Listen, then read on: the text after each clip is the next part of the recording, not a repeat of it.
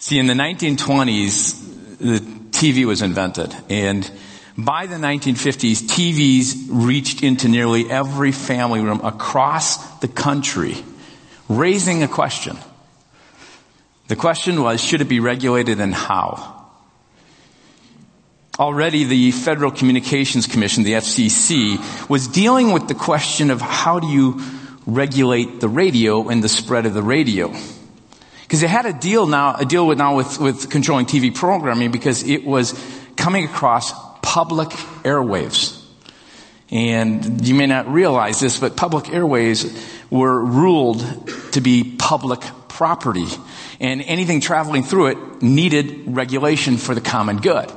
Because anybody, anywhere, if they had a TV or radio, could find that signal, which was public. So the FCC was given the right by the federal government to prohibit anything deemed obscene or indecent.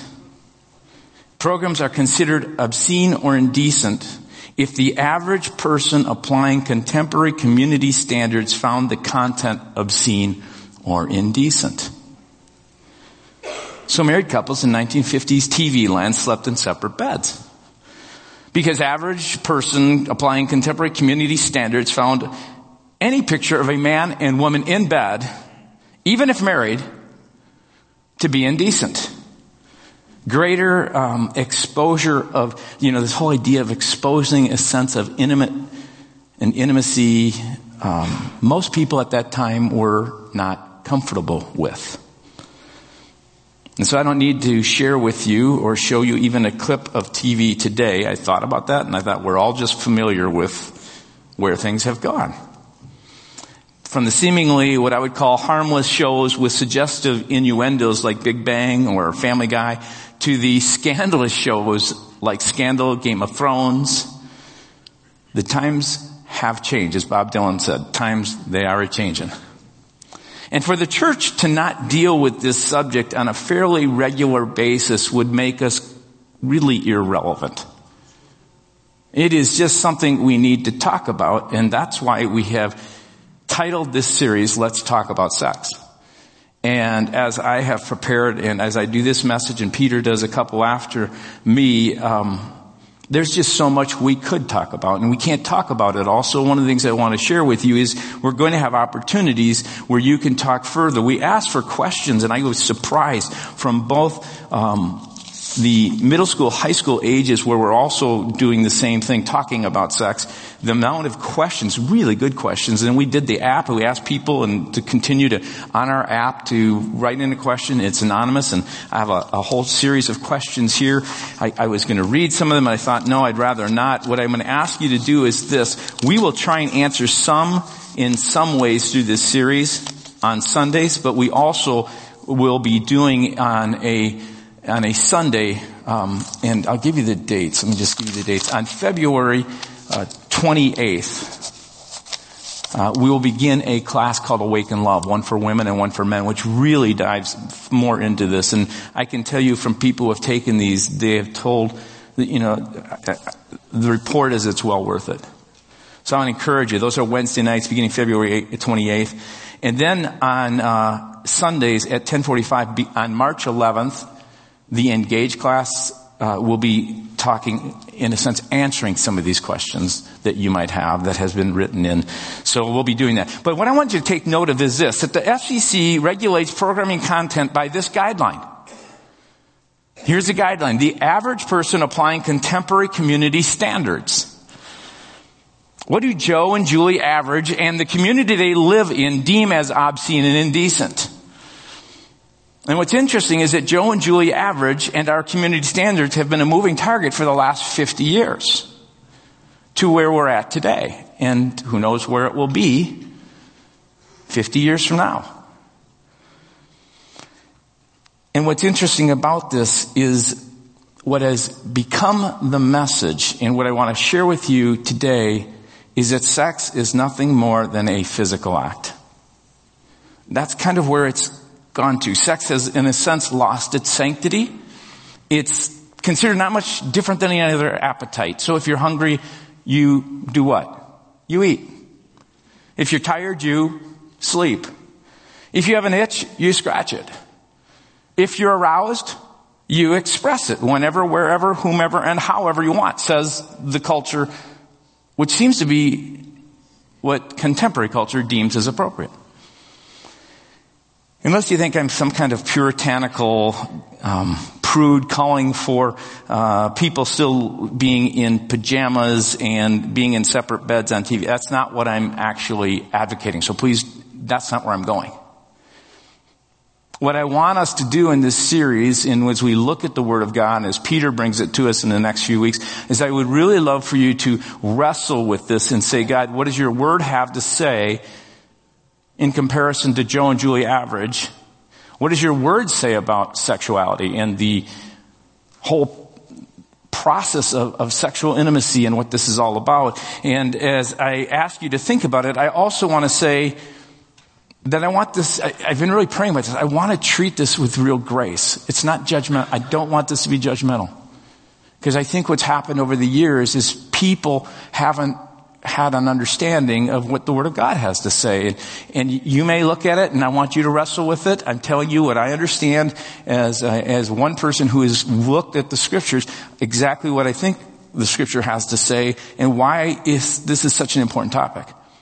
And I want to say this as well because I think uh, the generations that have come up lately in these last 50 years maybe haven't had teaching around the Bible, or if they had, it's been kind of a general sense of, well, it's, it's not really up to date with where people are at in the world today. We've learned a whole lot of things. We're really a bit more enlightened than some of those archaic views that were found in church traditions. And so what I really want to do is cut through all that and say, let's just look at what the Bible has to say.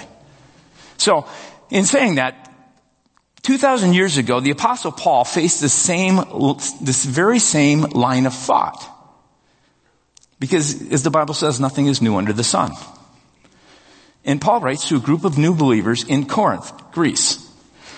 And you need a little background about this city, Corinth, because we're going to look at Corinthians, we're going to look at Corinthians chapter 6 specifically and begin around verse 12.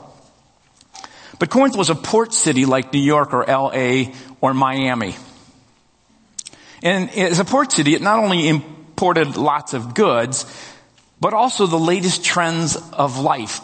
That's just the way it worked then. Now we have, our ports are not necessarily so more, so much ocean kind of ports. They're ports like airports. And, and so, you know, you have other places where Atlanta and all kinds of different places, Chicago, where you have these ports where people can come in. But back in that day, if you're going to get the latest fads, the latest trends, it had to usually come across the sea. We'd come into a port in a large port city and Corinth was one of those just south of Athens. Here was a big, cosmopolitan city with all kinds of ideas. And Corinth was a lot like the U.S. is today. It had some similar views. Sex was pervasive. Sex was without constraint or boundaries. It was noted, actually Corinth was noted in ancient times for its sexual permissiveness, even in that culture. So much so that it spawned a new word. When they wanted to talk about sexual boundaries being kind of pushed to the limits, they would talk about the, the word was to Corinthianize. You, they were people who, who Corinthianized. And there was a temple there, the temple of Aphrodite, and she was the goddess of love, which would cause people to be drunken with love and, and, and in whether they believe there are real spirits, which many of them did, had these spirits that, that allowed for them to enjoy sexual intimacy in all kinds of expressions to the great pleasure of the god Aphrodite.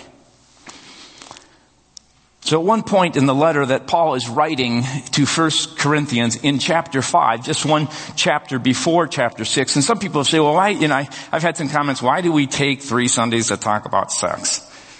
Um, because the Bible talked a lot about it and was pretty clear. So if you go to chapter 5, just before that, there's this, this passage of scripture and Paul himself seems to be just shocked he writes in 1 Corinthians chapter 5 verse 1 to this church of new believers and he recognizes they're people of all different um, backgrounds and, and, and, and races and, and cultural um, sensitivities. And, and, but he says it's actually reported that there's sexual immorality among you and of the kind that even pagans do not tolerate.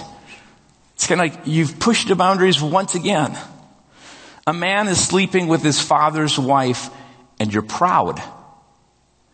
Okay, this isn't, this isn't a church setting. And I just have to share with you, we have this, we've moved along in, in history and we have churches that have kind of insulated themselves in culture. But what's happening then was this was new and they were reaching into the lives of people who did not know Jesus did not even know there was this Jewish faith in which a Savior came. So these were new people who said, wow, this Jesus is really cool. And they were learning how to bring their cultural beliefs in line with Jesus in the teaching that you find in the Gospels and in what Paul is writing in the letters which became our New Testament letters. So I say that again with grace. There are some of you who are here and, and here's the thing when we talk about sex, there is a brokenness, there's a pain to it. Some people have experienced great pain in their younger years. Some people have experienced pain in, in the brokenness in their older years. And some have, have just ventured into this without a real understanding of the Word of God. That's what's going on here.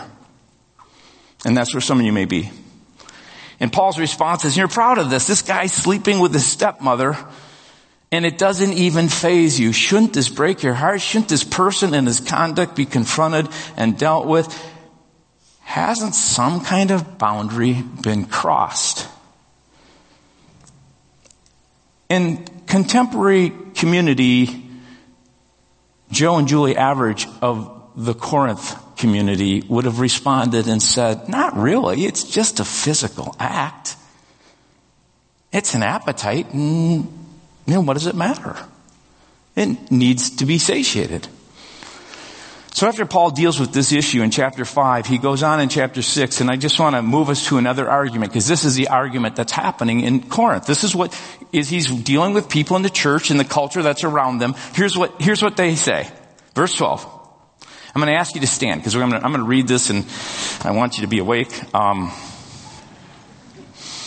and, and I also want us to respect the Word of God. He says in verse 12, and he's quoting their line of reasoning. I have the right to do anything, you say. But not everything is beneficial, Paul's response. And again, they say, I have the right to do anything, Paul's response, but I will not be mastered by anything. You say, food for the stomach and the stomach for food, and God will destroy them both. The body, however, is not meant for sexual immorality, but for the Lord, and the Lord for the body. By his power, God raised the Lord from the dead, and he'll raise us also. So he's making a statement here. You're not just being spiritually raised. Someday you're raised in your spirit, but you will be given a resurrection body. Do you not know that your bodies are members of Christ himself? You're part of his body now. Shall I then take the members of Christ and unite them with a prostitute? Never. Do you not know that he who unites himself with a prostitute is one with her in body? And he then goes back to quote some scripture that they might not really be aware of fully, but he says, for it is said in Genesis chapter 2, the two will become one flesh. But whoever is united with the Lord is one with him in spirit. Flee from sexual immorality. All other sins a person commits are outside the body, but whoever sins sexually sins against their own body. Do you not know that your bodies are temples of the Holy Spirit who is in you, whom you've received from God? You are not your own. You were bought at a price. Therefore, every one of us who claim to follow Jesus, honor God with your bodies. Let's pray. Father, take these words, these moments, and just uh, apply them to our hearts. We pray that um, you in your grace will meet us in our broken places, that you in your grace will help us to understand more fully what, what you, your spirit is saying through Paul, your servant, as we read your word revealed to us. We pray this in Christ's name. Amen. Thanks. You may be seated. I'm just going to walk through this with you real quickly. We're beginning in verse 12 where he says, he's quoting their argument, I have the right to do anything you say, but everything isn't beneficial. I have the right to do anything, but I will not be mastered, by become uh, a slave to anything is what he's saying. We're free to do all kinds of things, Paul says. It, I agree with you. They're free to do all kinds of things, but not all things that we, that are free are necessarily beneficial, right? And, then, and he says, you know, kind of like you could be high on glue, you're free to do that. You could be, you know, you're free to sleep only three hours a night. You're free to eat fried food at every meal. There's a lot of things you're free to do. There's a whole laundry list of things that are permissible, says Paul. but they come at a cost. And over time, it will destroy the way God has designed the body He's given you. And he also says, if I went around doing whatever I thought I could get away with, if I went around and just did that, then I would, I would be a slave to my every whim. So if my appetites were the thing that were ruling me in my body, which was a part of the group in Corinth who said that's just the way to live, he said, then I would just end up being a slave to my body. So in verse 13, he goes on and says, here's your other argument. You say food for the stomach and stomach for the food and God will destroy them both. It's a pretty simple thought. Food satisfies the hunger of the stomach, their bodily functions, merely a physical appetite filling a physical organ. And at some point, both will be destroyed because they're only physical. That's what is being communicated. Food satisfies the hunger of the stomach.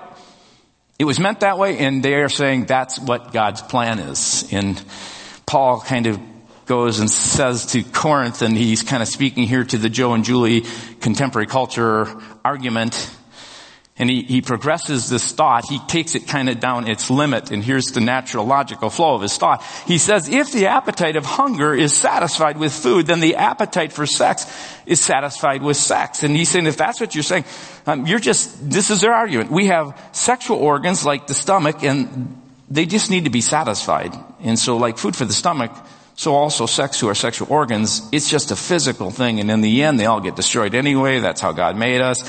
That must be God's plan. And so like a variety of foods, the argument went, variety of foods for the stomach. There are a variety of ways that God intends us to have our physical appetite for sex to be satisfied. It's just physical. So don't get so hung up on all your kind of prudish, puritanical, Neanderthal, I'll give you all kinds of words, view.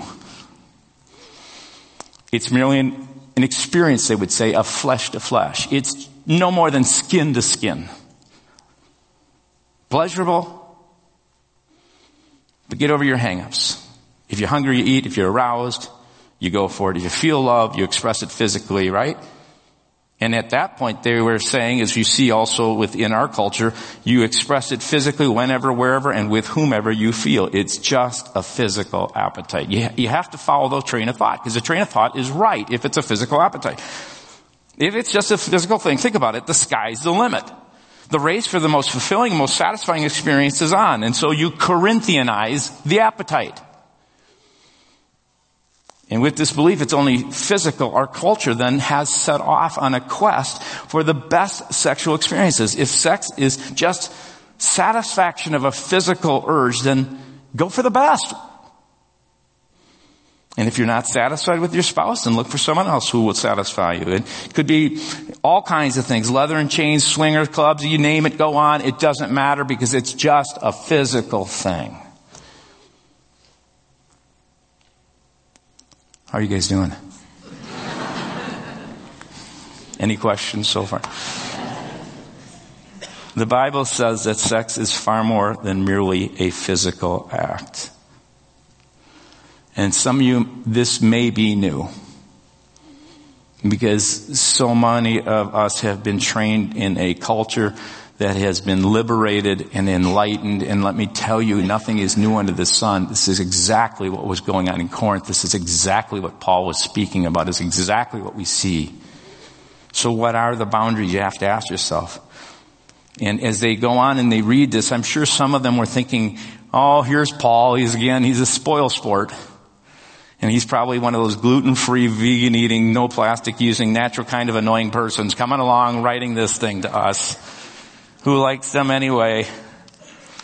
I do, by the way. Um, verses 13 and 14, he says, the body, however, here's the truth.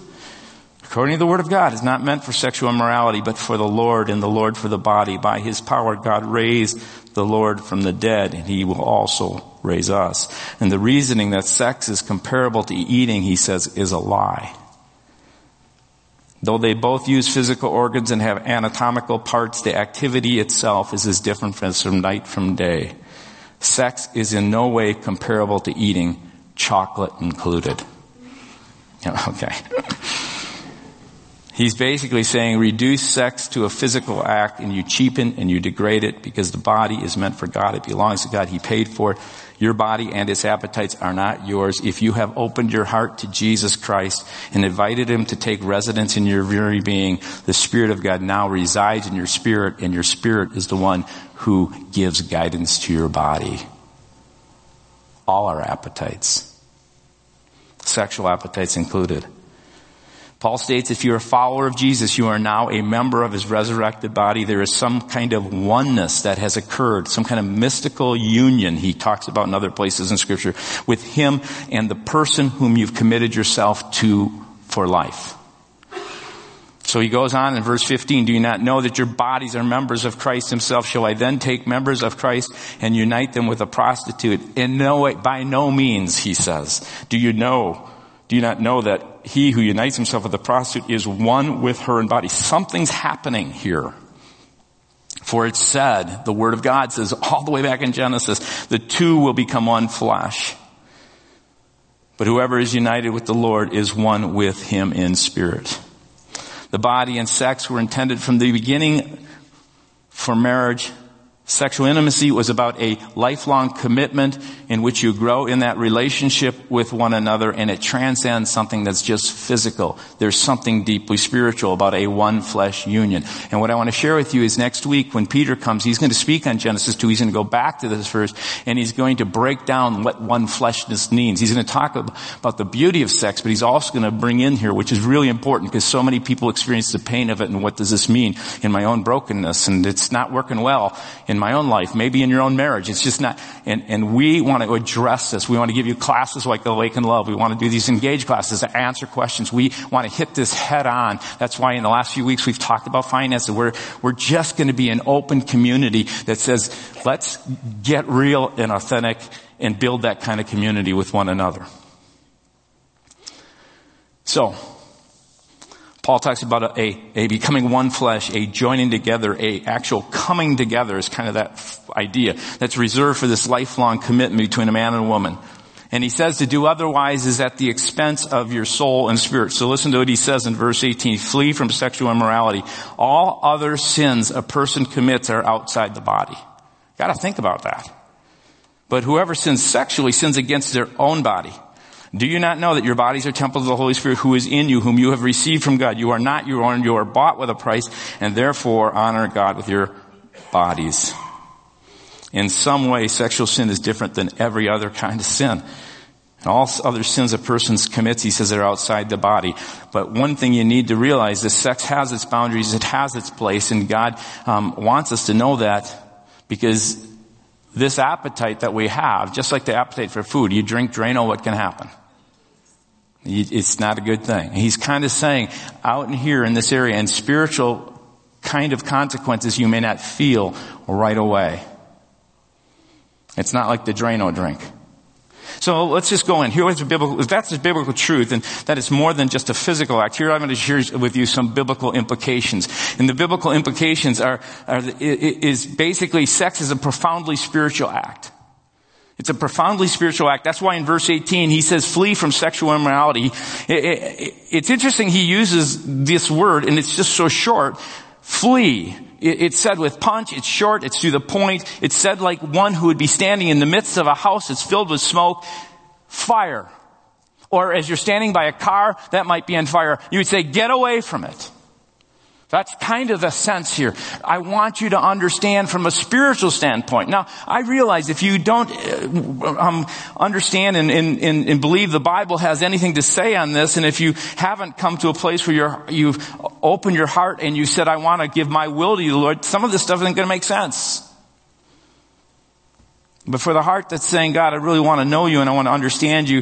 And as you begin to read the Word of God, and I'm not saying just take my word for granted. I just say if this is an area and you're struggling with it, and even if you are not a person who's made that kind of commitment to Christ, I encourage you to wrestle with what this has to say because the word flee is really strong. So here's the first implication, and that is that sex is a gift from God. Before we go any further, although there may be pain in relationships around it, although it can create difficulties, and we'll talk a moment about that, the reality is that sex is something that God designed. He, He is the one who put it together and he gave it to Adam and Eve and he said, I want you to enjoy it. And every time you see it in scripture, uh, you'll find that there's a guard and a boundary around it, but there's also this sense that what's in here is really powerful. So that you go to a Song of Songs, you go throughout the Bible, and in the Song of Songs, a lot of people try to, they try and move it and, and say this is a relationship of Christ and church, and there's an aspect of where there's a kind of an, an allegory, analogy kind of going on there, but the reality is, if you really read it, and if you go to this Awaken um, Love class, you'll find that book is really about the pleasure and pursuit around sexual intimacy. So sex is a gift from God. There's another reason Paul's so forceful in his teaching and warning is because he wants you to understand what occurs in this sexual intercourse action. Sex welds two souls together. He quotes Genesis 2:24 and verse 16 of chapter 6 in Corinthians. And this little statement, the two will become one flesh, is a powerful statement. Again, Peter will go further into this, but I'm just going to share with you the actual Greek words to you join or unite, which is this word kalo, kaleo really, is, is this word that, that means fasten together to glue or to cement, and the root word kala is the word that was used for glue. And so when you see him uniting yourself to a prostitute and joining together like that, he's talking about gluing yourself. Literally, the Bible says that when two join together in sexual intercourse, there's some kind of fusing together of their souls. It's a kind of spiritual gluing, welding the spirits together. And when you think about that, you can understand sometimes how deeply wounded people experience when it, the experience they ex- have when they are betrayed through adultery. I was reading a, a, a, book by a guy named Frank Pittman III, MD, and he actually writes in Psychology magazine, but he, he, he's not a believer. He writes private lies because he was so tired after years of practice. He writes a book, Private Lies, Infidelity and the Betrayal of Intimacy. And he wrote it as an attempt to wake people up to the painful reality of infidelity. Here's what he writes. He says, he writes, why is there such pain? So he's faced this from couple after couple. Why does a person's head spin, their heart pound, and they feel like they're throwing up? Why do those who have undergone the betrayal of infidelity feel, catch his words, torn apart? If it's just a physical act, why is a person's soul pierced, broken, and torn asunder? Because what the scripture has to say is there's a coming together, a gluing together, and when you pull it apart, you're ripping splinters of the soul off as they tear away from one another. And part of that sexual encounter is to do that. I, uh, you can read in all kinds of different science magazines today, but here's just one study from May 2017, just this last spring in Science Daily, which is usually they give you the latest research data. It says sex plays a central role in reproduction. It can be pleasurable, but new findings suggest that it may serve an additional purpose, bonding partners together. Isn't that interesting? Bonding, glue. It's something the Bible said. A study of newlywed couples published in the Psychological Science, a journal of the, for the Association of Psychological Science, etc., indicates that partners experience a sexual afterglow that lasts up for up to two days and this afterglow is linked with the relationship quality over the long term. It is meant, they go on in the article to say, is to bond people together through this oxytocin that happens in your brain. I, sometimes when people talk to me about psychology and, and, and they talk about Christian counseling and other things like that, I want to go, you know what? We learn so much. We can never close off what God is doing in the scientific realm because the scientific realm almost always, when you give it enough time, goes on to prove the reality of the Word of God. And so the science even tells us this. And then there's a second thing that is similar to this, but not only is there this sense of the welding to go. Eh, you ever done super glue and you stick your fingers together? This is the image I want you to have of a sexual experience. If you do that and you pull it apart, you are often pulling off skin. That's how God designed this through the activity of our neurons in our brain. So it welds two people together. Sex reaches into the soul, our holy of holy places. That's what Paul indicates here. It's a place reserved for God who is eternally committed to us. It is also a place reserved for that other individual who in a like manner has committed himself to you or to each other. It's, it's really funny is in scripture there's often these uses of threes because threes are these strong bonds. And you see the trinity. That's interesting that god is both father son and holy spirit. And, and in a similar way he talks about god being involved in our relationship um, husband and wife and he talks about how this trinity is really important. And i often will share with couples when they're getting married that as you grow closer to god you grow closer to one another because God enters into your relationship. And in the, He actually, as much as you don't, you may go, oh, don't talk about this. He enters into every facet of your relationship. He says, this is in a sense, through your sexuality. It's kind of your secret you share with another person. It is the most holy place, a kind of trinity place where you, your spouse, and God dwell. It is a place of nakedness, of extreme vulnerability and openness and trust. It is far more than physical. It explains the incredible pain associated, think about this, with rape or children who are sexually abused. How it just messes their inner being. Have you ever wondered why it takes so many years for a person to get through experiences of rape or sexual abuse? Here's what's going on. Satan hates God. He hates anything that resembles God. He hates specifically the image of God. You and I bear the image of God. He hates the image of God in innocent little children. He hates the image of God in another person and he will do what he can to destroy it. And one of the ways that he can do it in, in a way, think about it, it seems kind of silly if it's just a physical act. What happens? When I was at Wheaton College, there was a girl who was um, kind of like taking care of security in a building and it was late at night and they came in to rob it, but they didn't just rob it, they actually shot her and raped her. She survived the shots because one went through her arm and one just went through her chest. But what I found is really interesting is she healed so much faster from the physical wound. It took years and it took years of therapy to heal from that sexual violation. Because scripture says this. The TV doesn't say this. You don't get the whole reality when you watch the TV show. You don't get all the pain and all the other stuff that goes with it. You just get the high moment. It's like, you know, people who send their clips on Facebook and Twitter, you get the highlights of their life, right? You don't get the downside. And Paul says there is a tremendous downside. It is a lie. It is an outright lie that we as people who are following Jesus need to come to grips with. Sex is not just a physical act that we see in TV, movies, media, locker room, all kinds of romantic books that are out there today, whatever it is, it is a deeply spiritual act that touches to the very soul of a being. It welds together souls. It gives entrance to soul's most holy inner place.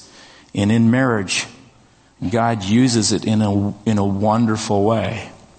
And, and here's the third implication. In marriage, sex reveals and conceals. A good and satisfying sex life in a marriage is a deeply spiritual thing. It's meant to reveal and conceal what is going on in a life of a, of a person, uh, of people committed to one another. In this sense, the sexual relationship acts like an emotional barometer for the relationship. It often can reflect a couple's satisfaction of other parts of the relationship. Isn't that funny that God would cause something like this where there'd be such a oneness to be also something that goes, look at, you know, the wife going, I don't feel emotionally close. I don't feel listened to or understood. So I feel used. I mean, i just being really honest, right? And, and, God uses the sex drive. I think often it is something that guys, it, it, it, it is something that God does that uses to glue the relationship together. And, and what it does is it can reveal what's going on. A good sexual relationship is often the outcome of a good emotional relationship between partners. Now there's all kinds of things and we don't have time to go into it. There's physical difficulties that come in, other kinds of things, but I just want to say that's what it can do. It can, it can actually reveal what's going on. But paradoxically, on the other side, sex can also suppress the expression of deeper concerns. You ever, ever notice that even in our, my coming to this, it feels like really courageous to want to even talk about this, to be honest with you guys. Um, but sex is one of the most difficult topics, not just to speak from the pulpit in a, in a way like this, but for couples to actually talk about. To share personal feelings about.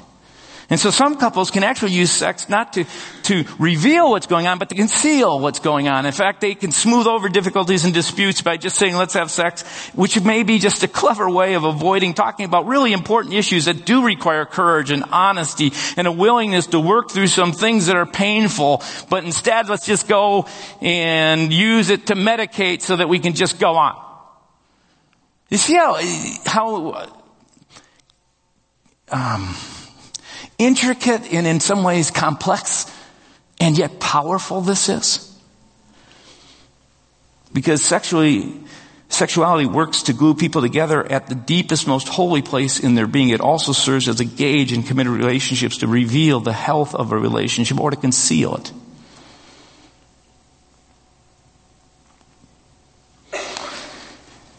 Good, satisfying sex, and again, we don't have time to go in this, but if you, one of the reasons it's not just a physical thing and you thought it was, you know, if it's not good here, then I go elsewhere. It's just an appetite. Reality is, yes, it's like eating crackers. You can, you can find satisfying experiences out there. But if you want something good and satisfying that glues yourself to another person for life, there are some realities around the sexual experience and that is that it takes time to grow into that kind of satisfying relationship. It just doesn't happen overnight or maybe it did for a while but then it begins to start revealing things that cause you to have to continue to come together in a real emotional sense. And not only that, good sex takes effort. That's why I, I, would encourage you, if you're in a place and you can't talk about it, go to one of these classes. Begin to start getting some work. Go to some therapy. Get some help.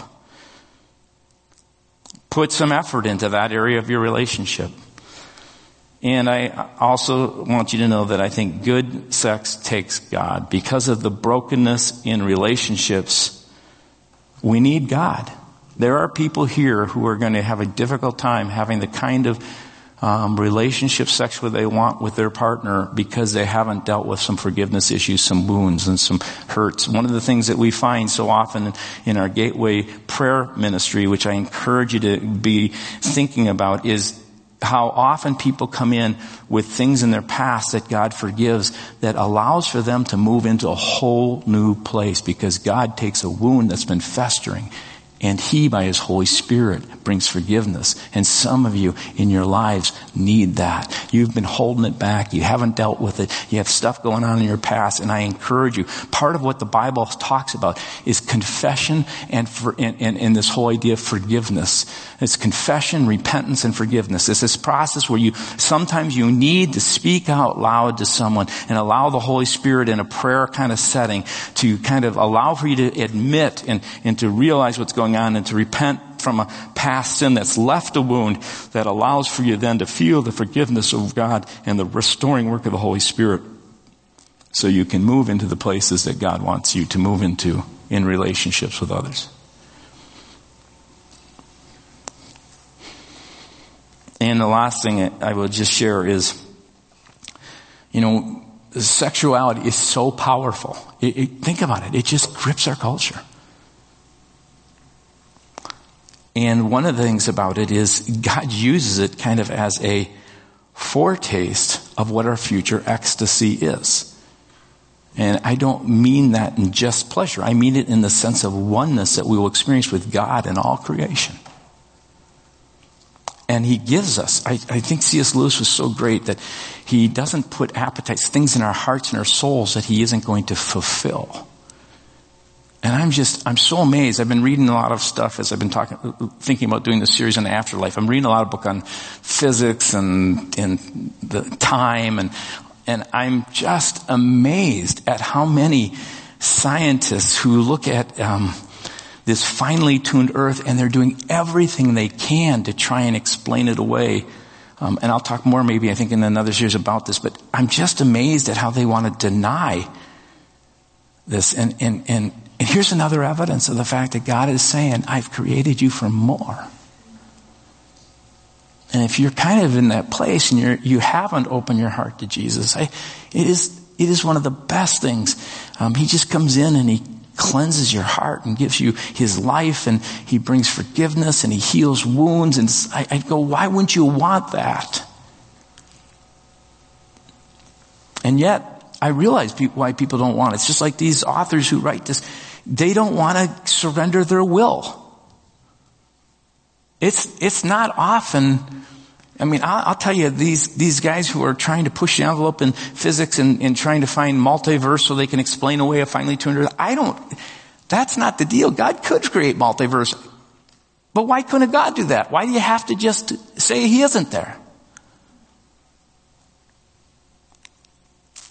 So, I'm going to ask you um, to stand, and we're going to sing in a moment, but I'm going to ask you to stand and, um, I have prayed that this would be gracious because I know there's brokenness. I know that some might feel guilt and I know there might be shame. And I just want you, if your heart is in a place where you say, Jesus, I love you, His forgiveness is there. He wants you to receive it. And He just wants you to say, what do you want me to do next, Lord Jesus? What is my next step? That's my prayer for you. And just allow God to work in your heart as if you want to sing the song or if you want to just listen, it doesn't matter. But take this time, quiet your heart, and let God just speak to your heart.